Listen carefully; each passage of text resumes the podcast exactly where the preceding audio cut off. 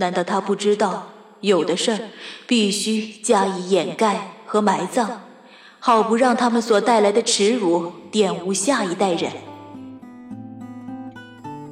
欢迎继续收听，由云宝为您播讲，玛丽娜·刘维卡所著《乌克兰拖拉机简史》。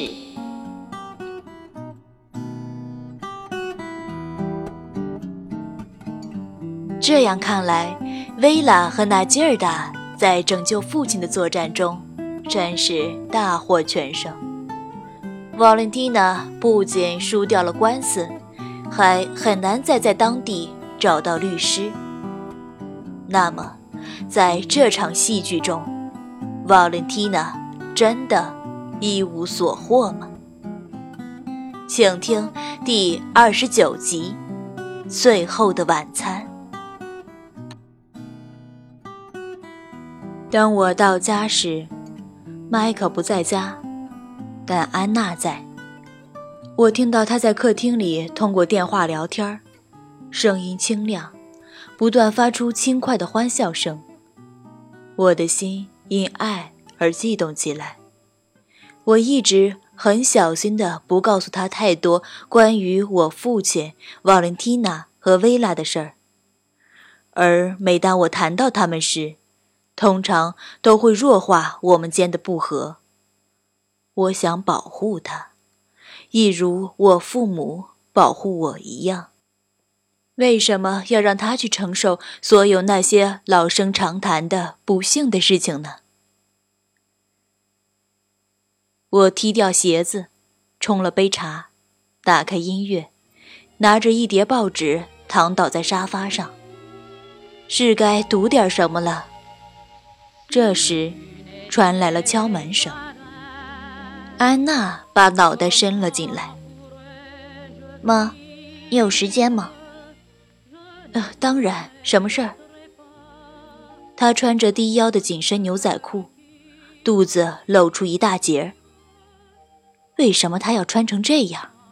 难道她不知道男人都是些什么货色吗？妈，我想跟你谈谈。他的语气很严肃，我的心开始砰砰直跳。我因为太关注于父亲的剧情发展而忽视了自己的女儿吗？好，我听着呢。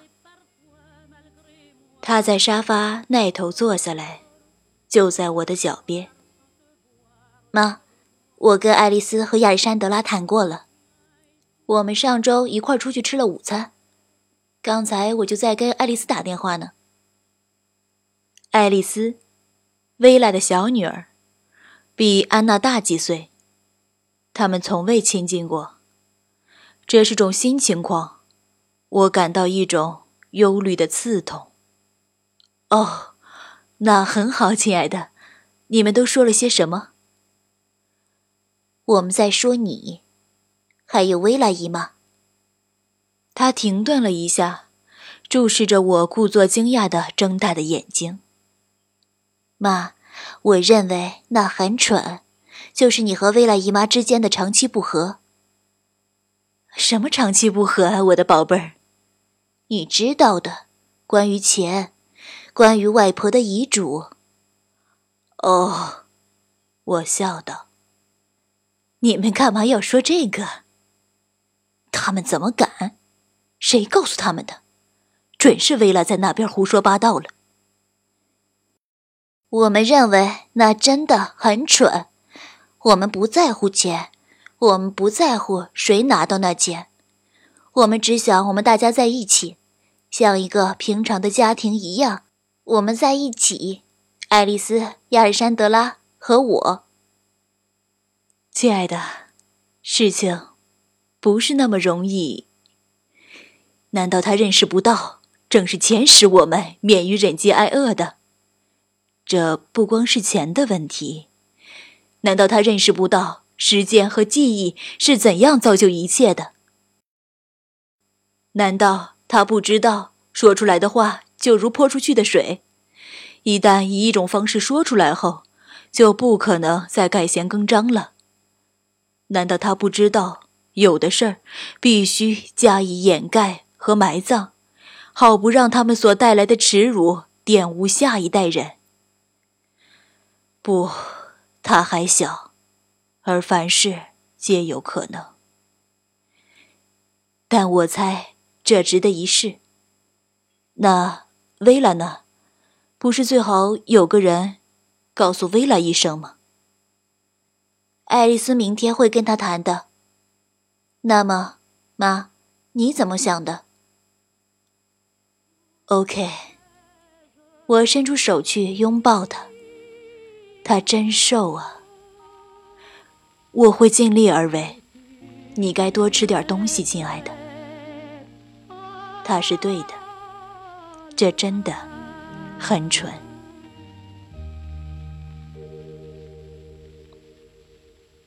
剑桥附近的长者住屋全都要排队等候，但在我能去探访他们之前，我又接到了一个电话。德波夫回来了，瓦伦蒂娜带着孩子回来了，斯坦尼斯拉夫也回来了。他的声音很激动。也许是焦虑，我分辨不出来。爸爸，他们不能住在那里，这太荒唐了。再说，我以为你已经同意考虑长者住屋的事儿了。啊，没错，他们在这儿只是暂时的安排。暂时是多久？呃，几天，几个星期。他咳嗽着。语无伦次地说：“唉，到了该走的时候了。去哪里？什么时候？哎，求你了，纳吉尔达，为什么你要问这么多问题？我告诉你吧，一切 OK。”等他放下电话，我才意识到，忘了问他那孩子是男孩还是女孩，或者他是否知道。谁是孩子的父亲？我可以再打个电话问问。但我已经知道自己必须去那里亲自看看，感受一下同样的气氛，以满足我的什么好奇心？不，那是种饥渴，一种痴迷。接下来的周六，我一大早就动身出发，内心充满了期待。等我到时，那辆拉达停在路上，老破车和劳斯莱斯在前院杜波夫在那里用金属棍儿捣鼓着什么。哦，那劲儿的尼古拉瓦，他给我来了个熊抱。你是来这儿看孩子的吗？玩儿呀，玩儿呀，看看谁来了。瓦伦蒂娜出现在门口。依然穿着晨衣和一双绒毛高跟拖鞋。我不能说他看到我显得很高兴，但他示意我进屋。前屋里有个漆成白色的木质婴儿床，里面有个熟睡的小宝宝，眼睛闭着，所以我无法分辨眼睛的颜色。小胳膊伸在被子外面，搁在脸颊边。攥着小拳头，拇指朝外，指甲像个粉红色的小贝壳似的闪闪发亮。嘴张着，蘸着口水，一呼一吸的，还发出细细的鼾声。脑门上长着绒毛的皮肤，跟着呼吸的节奏在一起一伏。哦，瓦伦蒂娜，孩子真漂亮。他，他是男孩还是女孩？是个女孩。现在我注意到，宝宝的被子上绣着粉红色的小玫瑰花，小衣服的袖子也是淡粉色的。她真美。我也这样认为。瓦伦蒂娜的脸上散发出骄傲的光芒。仿佛孩子的美是他一个人的功劳似的。你给他取名字了吗？叫玛格雷特卡，跟我的朋友玛格雷特卡扎德查克同名。哦，那真可爱，可怜的孩子。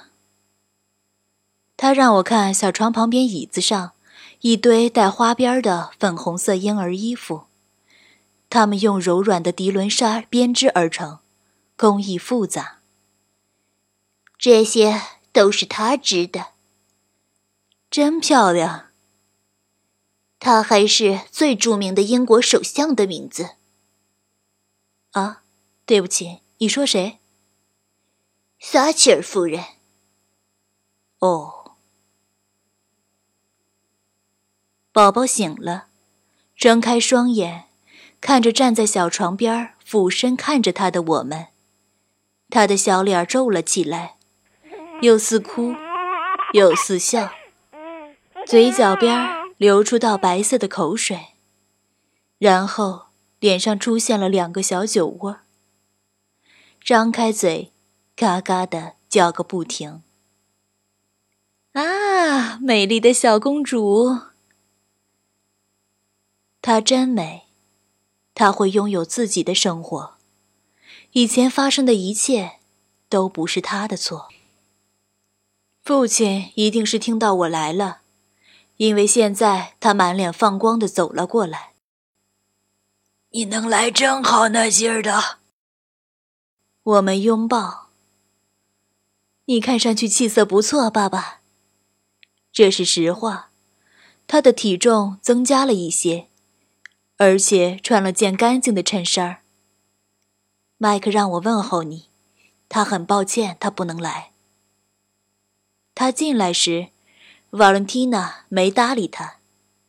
现在，他一言不发地踏上他的高跟鞋，离开了屋子。我推上门，对爸爸耳语道：“你怎么看这孩子？”“哦，她是个女孩。”他也耳语着对我说：“我知道，他不是一样可爱吗？你弄清楚谁是父亲了吗？”爸爸眨了眨眼，露出一脸顽皮的样子。反正不是我。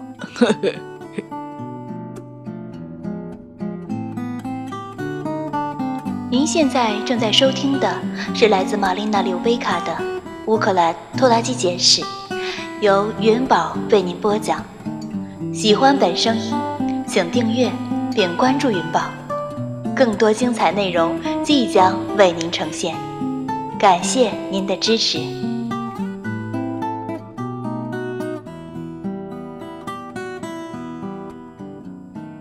从楼上房间传来了重金属乐的轰鸣声。斯坦尼斯拉夫的音乐品味显然已从男孩地带走向成熟。父亲看着我的眼睛，用双手捂住耳朵，做了个鬼脸。堕落的音乐。你还记得吗，爸爸？在我十几岁时，你是怎么不允许我听爵士乐的？你也说它是堕落的音乐。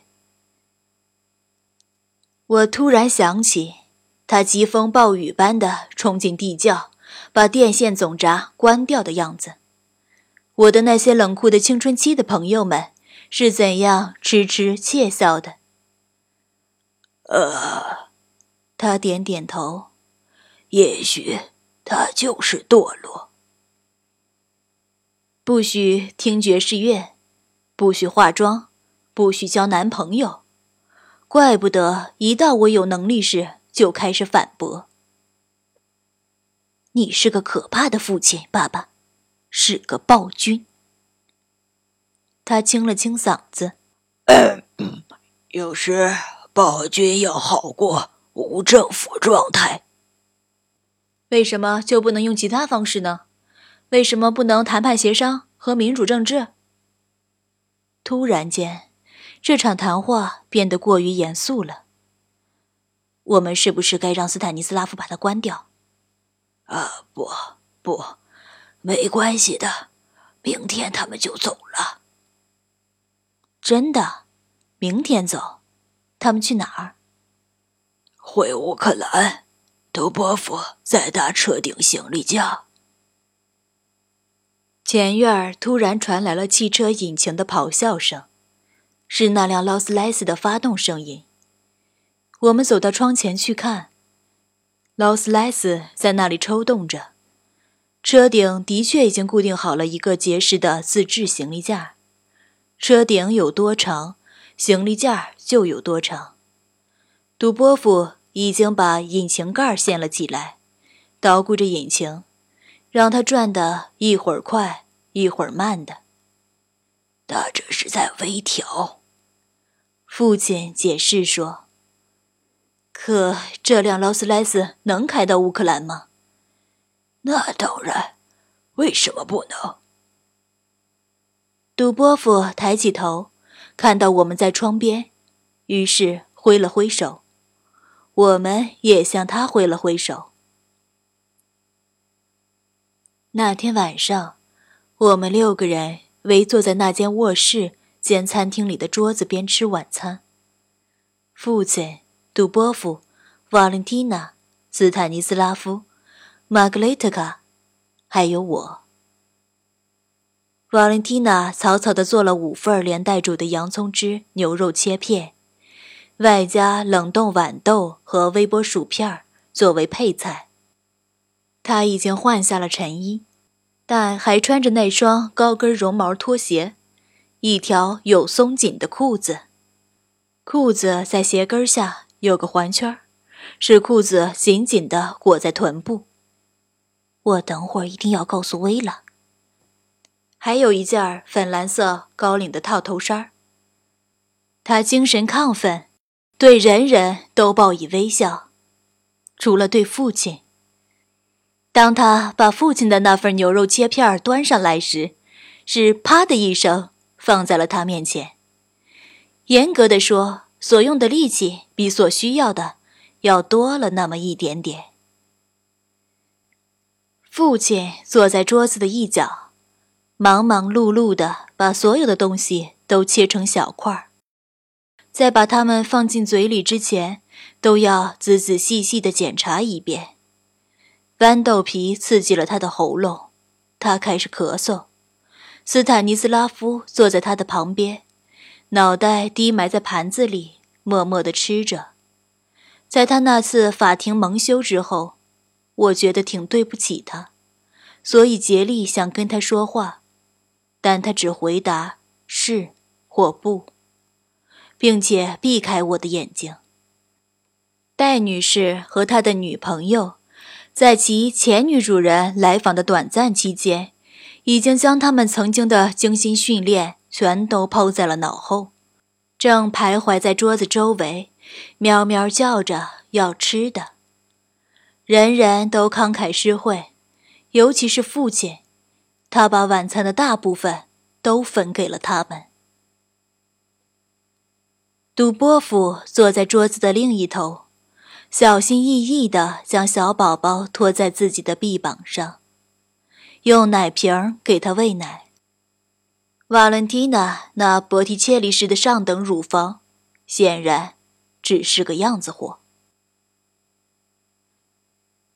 吃完饭后，我负责洗碗，瓦伦蒂娜和斯坦尼斯拉夫则上楼去继续收拾东西。父亲和杜波夫。回到前屋，几分钟后，我也加入到他们之中。我发现他们正在研究几张纸，在纸上画着技术图解。一辆汽车停在一根立柱旁，几道直线把它们连接起来。他们放下纸张，父亲拿出自己大作的手稿，在手扶椅中坐下身。鼻子上架着他那用胶带粘在一起的老花镜。杜波夫坐在他对面的双人沙发上，手里依然抱着熟睡的小宝宝。他往一边挪了挪，让我坐在他旁边。每一种造福于人类的技术都必须被心怀尊重的正确使用。拖拉机就是最好不过的例子。父亲慢悠悠地读着，用的是乌克兰语，时不时地停顿一下，以期获得戏剧性的效果。他的左手像指挥家的指挥棒一样悬在空中。尽管拖拉机起初是为了把人类从日复一日的艰辛劳动中解放出来，但由于草率大意和过度使用，它也把我们带到了毁灭的边缘。这种情况在整个拖拉机史上层出不穷，但最振聋发聩的例子是在二十世纪二十年代的美国。我前面说过，是拖拉机开辟了西部大草原，但那些接踵而至的人不满足于此，他们相信，既然使用拖拉机能够使土地丰产，那么。拖拉机使用的越多，土地就会产出越多。可悲的是，事实并非如此。拖拉机必须始终被当作大自然的辅助者来使用，而非大自然的驾驭者。拖拉机的工作必须与气候、肥沃的土壤及农民谦恭精神相和谐，否则。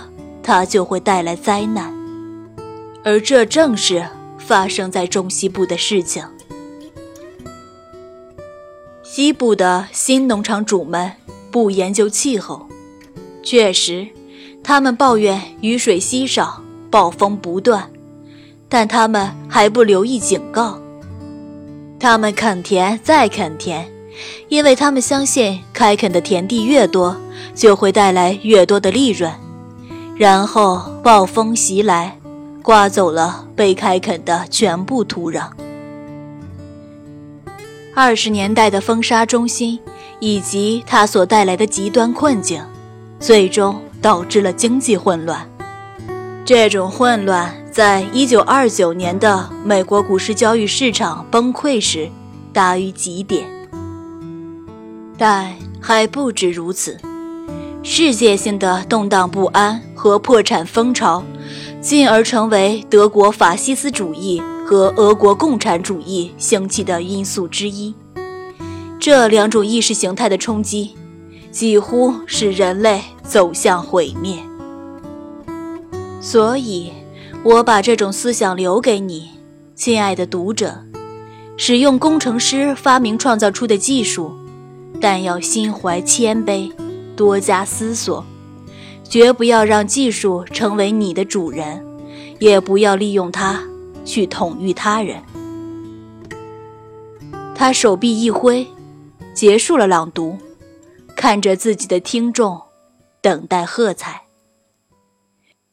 太棒了，尼古拉·阿列克谢耶维奇！杜波夫拍手叫好。太棒了，爸爸！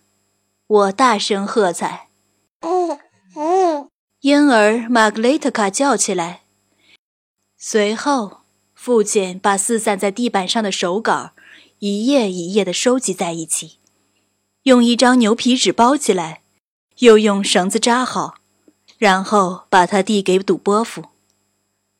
请你，瓦罗加·西莫诺维奇，把他带回乌克兰，也许在那里有人会想出版的。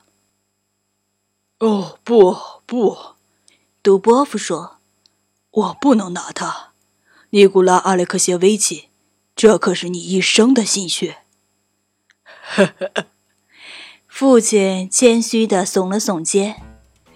现在，他完成了，